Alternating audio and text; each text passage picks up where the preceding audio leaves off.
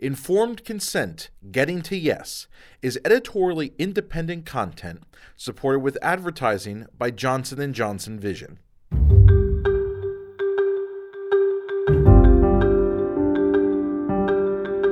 Welcome to Informed Consent Getting to Yes. I'm Marguerite McDonald of the Ophthalmic Consultants of Long Island and Lynbrook, New York. And I'm Rana Jaraha of Eyewire TV. On this podcast, we talk to leading ocular surgeons about the specific words they use to honestly and ethically attain buy in from patients. And in doing so, we'll also learn a lot about their treatment philosophies and how much they believe in or potentially are skeptical of these advanced technologies. Today, we'll be focusing on the use of ORA intraoperative aberrometry, which Alcon acquired when they bought WaveTec Vision in 2014. With us are four very successful ocular surgeons who are all believers in the value of this technology. That's right, there are no skeptics today. First, I'd like to introduce Dr. Kendall Donaldson. She is Associate Professor of Clinical Ophthalmology at the Bascom Palmer Eye Institute, which is part of the University of Miami Health System. She's also the Medical Director of the Bascom Palmer site in Plantation, Florida, and co director of the Cornea Fellowship. She specializes in cornea external disease, cataract and refractive surgery, and has a national and international reputation. So it's our great pleasure and honor to have her with us today. Thank you. Next is Dr. Bill Wiley, the medical director of the Cleveland Eye Clinic. Thank you so much for taking the time to give us your perspective. Thank you. Thanks for having me. Our third prominent cataract surgeon is making a return appearance. She's the founder and CEO of Stephenson Eye Associates in Venice, Florida, Dr. Dee Stephenson. Thank you, Marguerite. And finally, another return guest, my colleague Dr. Russ Fumuso, the Director of Office Design and Development at Oakley, has just a few thoughts to add as well. Oh, thank you very much, Marguerite. What a great group. Absolutely. So let's get started. Let's begin with Dr. Wiley. Bill, you are one of the world's leaders in intraoperative aberrometry reading. So tell us a little about it, and then we'll get to how you would explain that to a patient. Sure. So, uh, intraoperative aberrometry is a device that uh, connects to the microscope to give you information uh, during cataract surgery. In particular, it can take a uh, an aphakic refraction that can help give you information on the spherical power of the lens, uh, both the sphere power and the cylinder power. It can also take pseudophakic images and, and give you information on astigmatism and positioning of a toric IOL or, or uh, placement of a limbal relaxing incision. So, in general, it's a, a great tool to help improve the accuracy of uh, hitting that distance target or near target, uh, getting the correct lens and the correct astigmatism correction and alignment. Kendall, you've also been using intraoperative aberrometry for a long time. Before we get to what you say to patients, why don't you tell us when you use it and why you use it? We've been using ORA intraoperative aberrometry for um, almost 10 years at Bascom Palmer. We had ORange back in around 2008. And um, we've sort of watched the evolution of this technology over the last basically nine or 10 years now. And um, it's gotten much better, it's gotten faster, more efficient, and it's really become an essential part of my practice, um, both for our upgraded packages, um, our presbyopia packages, our astigmatism correction packages, and for our patients who have a history of prior refractive surgery. With every passing year, we have more of those patients reaching cataract age. And so we're using uh, ORA with those patients uh, all the time, actually, every week. I can't remember the last day I went to the operating room without using intraoperative aberrometry, actually. In our practice, we use intraoperative aberrometry for all our premium cases. So anybody that's choosing to pay an additional uh, fee for, uh, let's say, astigmatism correction or presbyopia correction, we use that as a tool to help better hit that target. There are cases that um, we use it on, on uh, traditional cataract surgery if I have uh, uh, challenges in getting the biometry, if I don't have confidence in the biometry, um, if there's uh, if the patient's had previous surgery or I have questions, um, or if I'm just not not sure about the exact lens uh, choice, I'll use that as well for uh, traditional uh, cases. But typically, we use it in our uh, premium upgraded patients. So even if someone uh, is getting a monofocal IOL, but they have chosen femto, for instance, they would get intraoperative aberrometry. That's right. That's right. So anytime that, I guess, when the patients are coming in with that heightened expectation, and typically that's you know going along with the premium or femto. Sometimes you have that patient that's choosing basic surgery, but they have they still have that heightened expectation. So often I'll, I'll make a small note in the chart, you know, uh, you know critical observer, uh, you know, decline premium surgery, but I still want to make sure I give the best possible outcome with the tools I have, and so we'll use ORA uh, or intraoperative aberrometry for those patients as well. Dr. Stephenson, what about you? I'm almost at 100% of doing aberrometry on patients. I do charge for it. Charge is incorporated into my three packages, but you can also get a manual with a monofocal lens, and, and I highly recommend the aber- intraoperative aberrometry with VerifEye Plus. I was the first commercial um, user of ORange in the day, and uh, it has you know progressed into a pretty darn good um, aberrometer. It's like the GPS, a GPS on your car. You don't get in your car nowadays without using your GPS. And the ORA for me is my GPS. You know, I've gotten really good preoperatively in the office by um, using uh, like Cassini. Um, which is incorporated into my LENSAR, so it does cyclotorsion and iris registration. So I have a, and it and Cassini measures total corneal astigmatism, anterior and posterior, so we have that we don't have that posterior surprise. So going into surgery, I'm much more prepared than I was in the past. And ORA was the only thing that I depended on. Usually, if push comes to shove, I always go with ORA. Surprises always make me nervous, and uh, I really like to have everything in line. You know, I go through all sorts of calculations preoperatively. I always go to the ASCRS website. You know, I have a range of lenses, and sometimes I may bring you know, five, six, eight lenses into the operating room. And I get nervous if I fall outside of that range. If I bring eight lenses into the room based on my preoperative calculations um, and I'm outside of that range, that would make me very nervous. But, you know, still, you know, if I have three or four, then, you know, I almost always kind of fall within that range. Just, but sometimes we have these patients that had high level ablations. Maybe they were extremely myopic in the past we don't have any old history or any records on these patients. And for those patients, I might have more lenses that I bring into the room, and there's more variability. But uh, yes, it makes me real nervous if I fall outside of the range. And of those eight or 10 lenses I brought into the room, or is telling me something outside of that range. And in that case, you know, I'll repeat the measurements multiple times with ORA, and I'll look at the patient and try to figure out, well, maybe there's something unusual about this patient. For example, the lid speculum may be pressing on the globe, or I may have had a bit of corneal edema the wound, um, something that could throw off my intraoperative aberrometry. So a lot of the, and maybe they have severe ocular surface disease or anything like that that um, can also throw off your intraoperative aberrometry. So a lot of times you can reason through it why you have a surprise and kind of make sense of it. But um, you know, I'd like to see everything be consistent and kind of fall into into place. Um, but you're right. Every once in a while, you have a surprise but usually, if you really think through it, you can think why this patient might be an outlier. Dr. Fumuso, do you have anything to add? Well, as we're seeing, the baby boomers who had LASIK are now coming into the age where they're getting cataracts. We have people coming in who've had previous LASIK surgery. 10, 15 years ago, there's no records of what their exams were prior to LASIK surgery. So now, how do we determine what would be the right implant for them at the right power? Uh, previous to WaveTec, there was always that uh, crapshoot. We had all the different formulas we used, but there was always that high uh, percentage of people, relatively high, who would have to go back and have the lens swapped out. Uh, yeah, I tell people that uh, with WaveTec, that percentage drops significantly compared to the past. PKs are tough, and also prior RK. Um, the RK patients that really have a lot of cuts. So those patients with 16 RK incisions, you know, and a couple AK incisions thrown in there. And some of those incisions can become hydrated during your case, and uh, that type of thing can really throw you off. You know, I would say that's still the weak area with intraoperative aberrometry. Over the last five to eight years or so, those measurements have gotten better and better. But still, with those patients with more cuts, I'm targeting for a little bit more myopia. So I might target a minus one, expecting a hyperopic shift over the month or so following surgery. That being said, it's gotten so much better, and those patients with four cuts or eight cuts are pretty reliable now. So I find that uh, intraoperative aberrometry has really gotten stronger and stronger, even in those patients. But you have to be careful. I just did the second eye of a post RK patient uh, this past week, uh, and uh, it was almost on the money for the first eye uh, compared to what I calculated.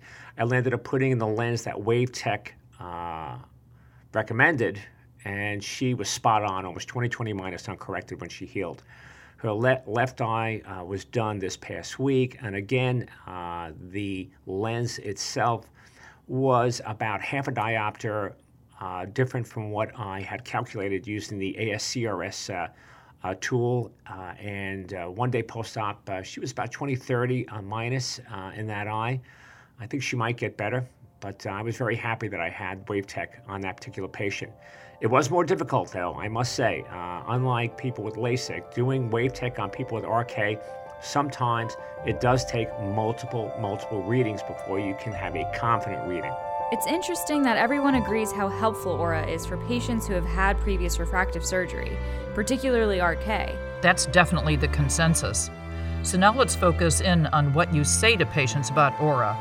Dee? I tell them is I tell them that it is an apparatus on my microscope that allows me to get one more reading on the table in real time once your cataract remo- once your cataract is removed to be able to to make the selection of the IOL more precise. Um, I go in with great knowledge, but I can change the uh, power of that lens right there on the table uh, before I, I don't have to do it after I put the lens in, I can do it before. So it's one more safety measure and one more precision measure that I use after your cataract is removed. And again, two, with astigmatism, I say that it's such a help with the astigmatism because in a uh, a study I did on TrueLine, set, I, I changed the power of the toric 73% of the time out of over 116 patients. It's very, very um, important to me and my success, and it is what I've hung my hat on the last eight or eight or so years, nine years. So the conversations you have with patients, you have to really customize them for the patient. Mostly, what I've tried to get away from is telling the patient that this is the lens that I'm going to use. I try to get away from that. I say we have several options, and once I get you to the operating room and do ORA, then I will refine what I do. I give them kind of an idea so it's in my package, and I will give them details about the technology. But not all patients need to know all of that or want to know all of that. Did you find that you were, in general, going up on the toric power or down, or was it a scatter? It's a scatter. Against the rule, we increase, and, and, and with the rule, we decrease. So it's really allowed me to um, really fine tune it. There's more people with against the rule out there, I think, than there are with the rule in my practice, we use intraoperative aberrometry as part of a package, and um, we typically don't market it or, or, push it or sell it. Uh, the patients are coming in, and I discuss, you know, what is your visual goal, and uh, are you looking to see better distance, or are you looking to see better distance and near?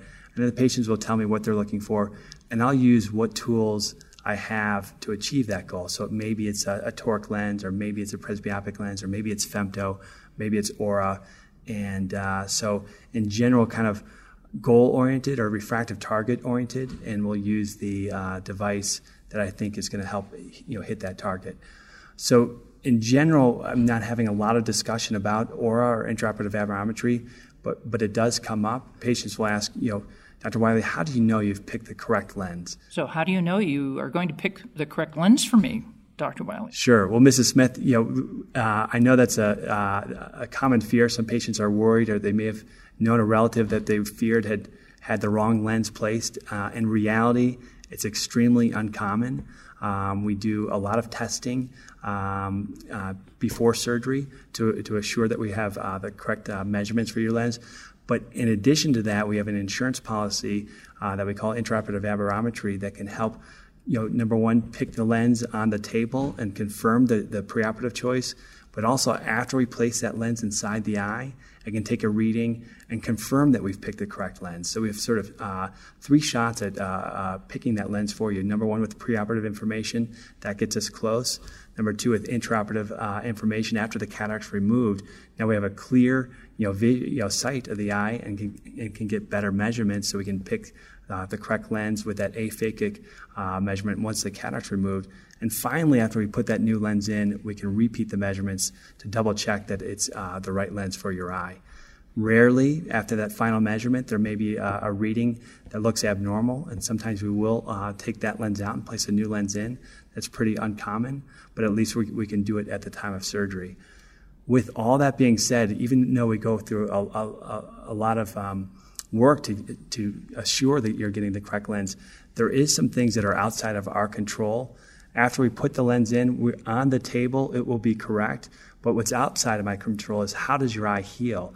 Uh, during a healing process, the lens could heal a little bit more forward or a little bit more back, or if it's a toric lens, the lens could adjust. That changes the prescription. So there's a chance it could be right on the table, but you might have a, sm- a small prescription in the, in the future. Typically, that's less than 5% of the time. But if that were to occur, we can do a secondary surgery, maybe adjusting that lens or doing LASIK afterwards to fine tune things. So, so uh, uh, in summary, we'll assure we get the right lens, but for some reason, if your eye heals in a way that uh, leaves you with a prescription, we can always fine tune it later. Informed consent, getting to yes, is editorially independent content supported with advertising by Johnson & Johnson Vision.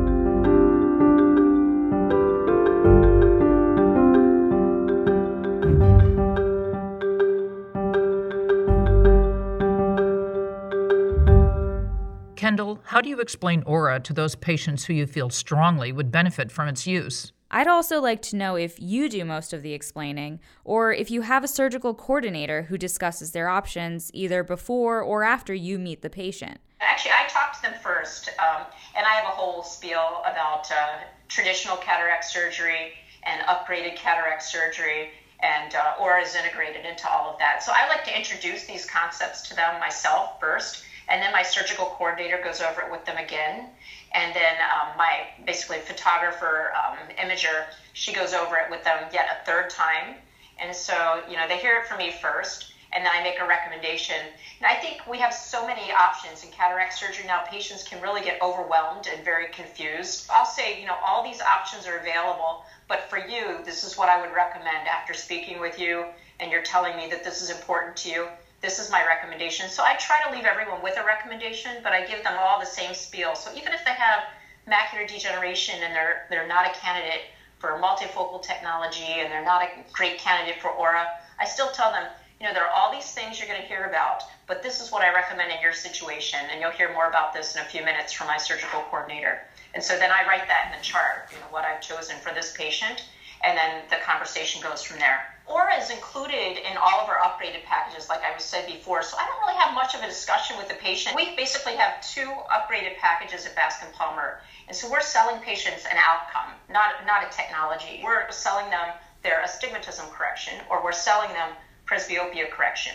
and OR is included in those packages. They like to hear technology type words, you know, just like they like to hear the word laser, or they like to hear that you're getting you're using extra computers to, you know, make things more accurate. Like they like those words. Um, but anything that, that gives them that level of security about their outcome, um, you know, I think is helpful for patients, and they they appreciate that. I'll tell them, you know, we'll be making these extra measurements. I'll have you assist with these measurements during your case and that's called intraoperative aberrometry. But that's something that we use to align your toric lens during surgery to get you better astigmatism correction, or you know to adjust your um, incisions that we're using to correct your astigmatism. So I'll say that's part of that package. I also tell my patients who have had any type of corneal refractive procedure in the past that I don't feel comfortable doing their case without intraoperative aberrometry. That gives me the extra security to give them the best possible outcome. And um, you know, I tell them this is how I've been doing my cases for many years, and I feel that this is an essential tool to, to get them to where we want them to be. So I strongly, strongly recommend it for those patients uh, with a history of refractive surgery. So I do speak that strongly to them. And most of the time, do they they agree with you and they they plan for it and they they pay the extra upgrade cost? They do. Not they don't always pay, but honestly, um, you know, since I'm in an academic institution, if they can't afford it, we have some wiggle room to be able to to uh, do that for the patient anyway and give them that technology. So, you know, I do have the ability to do that, um, you know, in an academic center. Bill, uh, let me uh, ask you about a situation I run into occasionally. I'll have someone who has an old four cut RK and they say they don't want anything extra. They want basic phaco, no femto. They're a bad candidate for a multifocal, even an extended depth of focus IOL. But they want nothing special. On the other hand, I know that I will do a much better job of IOL selection using intraoperative aberrometry. So you've got someone with their arms folded, and do you do you spend extra time explaining how the RK uh, makes it a challenge, or do you just ab- absorb the cost and stop the conversation and just somehow sure. eat it, so to speak? Those are uh, challenging conversations. And in some regard, an easy answer is the patient chooses not um, um, to do the upgrade, and I'll and, and I'll make a small note, and then I'll actually use or to assure that I've uh, uh, pick the correct lens. So I, am hoping that that patient's going to have a lower expectation, and I'll use a tool that at the time's not costing costing me anymore because uh, we have a, a, monthly fee that allows us to use unlimited ORA. So it takes me time, but but uh, at least when I do that measurement, uh, it's not costing me for that case. And so I'm using the, the best tools I have and hopefully can exceed that patient's expectation. So, so often in those cases, I'll, I'll recommend the patient do an upgrade and I'll tell them the upgrade includes other surgeries if we do miss. I said even with uh, uh, intraoperative aberrometry, there's a chance of missing target, but your upgrade would include uh, lens adjustment or LASIK or PRK or whatever it takes to get you within that range. So they, uh, it's a valuable package. If they opt not to have it, I'll do my best to hit it with that one, uh, the first shot. And for some reason, if we do miss target, um, and the patient does want to do LASIK or something else later, it would then be an additional cost to them. And I try to lay that out and say, you know what, if I were you, I would um, choose the package. It'll give you the best chance to get the best uh, vision. And uh, if we need to do anything, it's all covered. And if they do that, great. If they don't, I'm hoping I'll, I'll uh, exceed their expectations uh, and use what I can uh, that's within our affordability. The um, ASC that I'm currently using has a, a, little different relationship. Every time we use the ORA, we pay for it. So on occasion, if we find someone who just refuses it, they just won't pay, they can't pay whatever. Uh, we'll go ahead and use it anyway and pay for it ourselves. Um, it's very rare because you can um, dig yourself into a hole pretty quickly that way. But once in a while, we just say, you know, this is going to stack the deck so much in favor, even though the patient has refused it. We'll just use it anyway. Right, and that brings up a, a, a you know, um, you know, a great kind of question. If if you do use it uh, and and give it away, let's say free in that in that instance, and it does cost you money, you know, it, it can work against you. The, your staff can start to see that you're giving it away free, and they might say, you know what, you might not really have to pay for that upgrade you know, uh, the doctor's going to do it for free anyways. And then all of a sudden, you might see a, a, a uh, sort of uh, decreased conversion rate. So it's a fine line. You want to do the right thing, but over time, you don't want to sort of erode uh, the value of the packages that you're charging for. So it is a conflicting uh, issue. Kendall, you said earlier that you give all your patients the same spiel. Let's say I'm a patient who has had a four cut RK and I'm a good candidate for a toric lens. How would you inform me of my options? including ORA, of course. With my RK patients, I don't like to make any incisions with the femtosecond laser, but I'll tell them, you know, traditional cataract surgery is done with ultrasound. Ultrasound is done through a tiny incision on the side of the eye.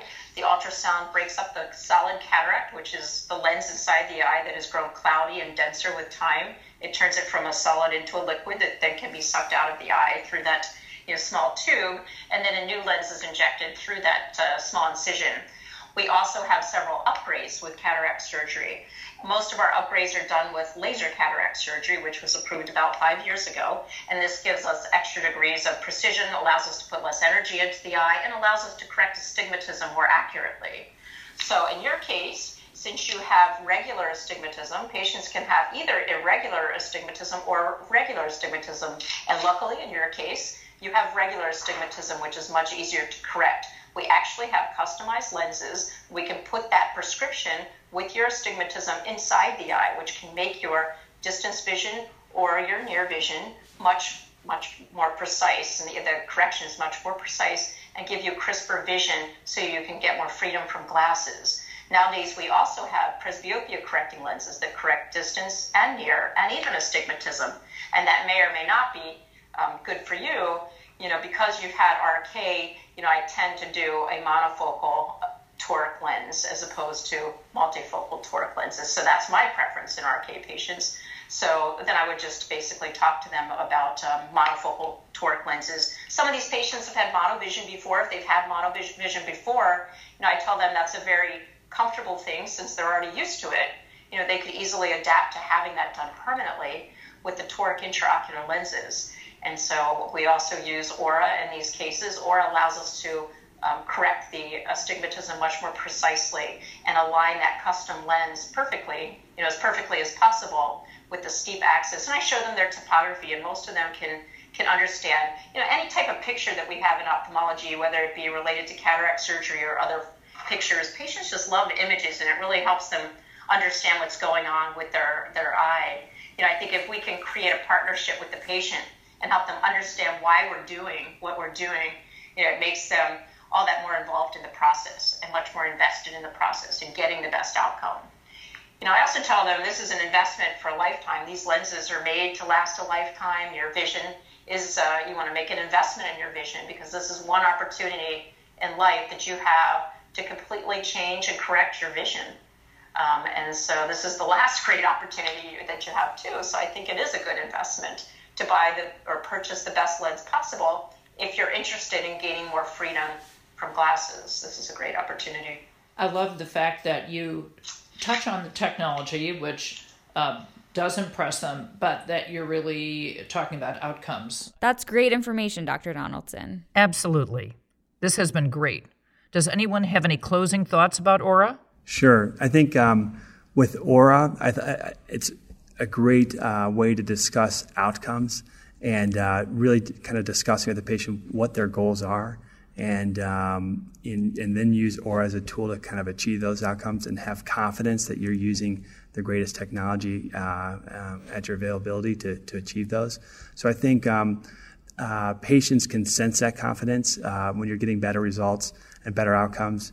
You'll have uh, more confidence in discussing it with them. Your staff will have more confidence, and so uh, it sort of helps you know increase that conversion rate when you have that tool um, you know, at your uh, disposal. WaveTec is not as hard as people think. It is basically once you've been with someone who can do it efficiently, it's pretty straightforward. Uh, it really is. It's just a, a matter of, of like learning about head position, where the eye is. The equipment is very straightforward. I think once you do a few of them, you kind of get the knack that, okay, this is exactly what I need to do to get the best readings. I think eventually everyone will have the opportunity to have custom cataract surgery, uh, you know, in the future.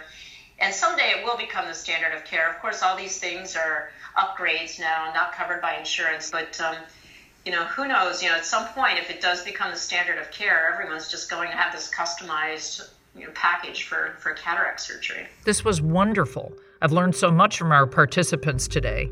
We're so grateful for your expertise. Rana and I would also like to thank you for listening, and we hope you'll join us for the next episode of Informed Consent Getting to Yes.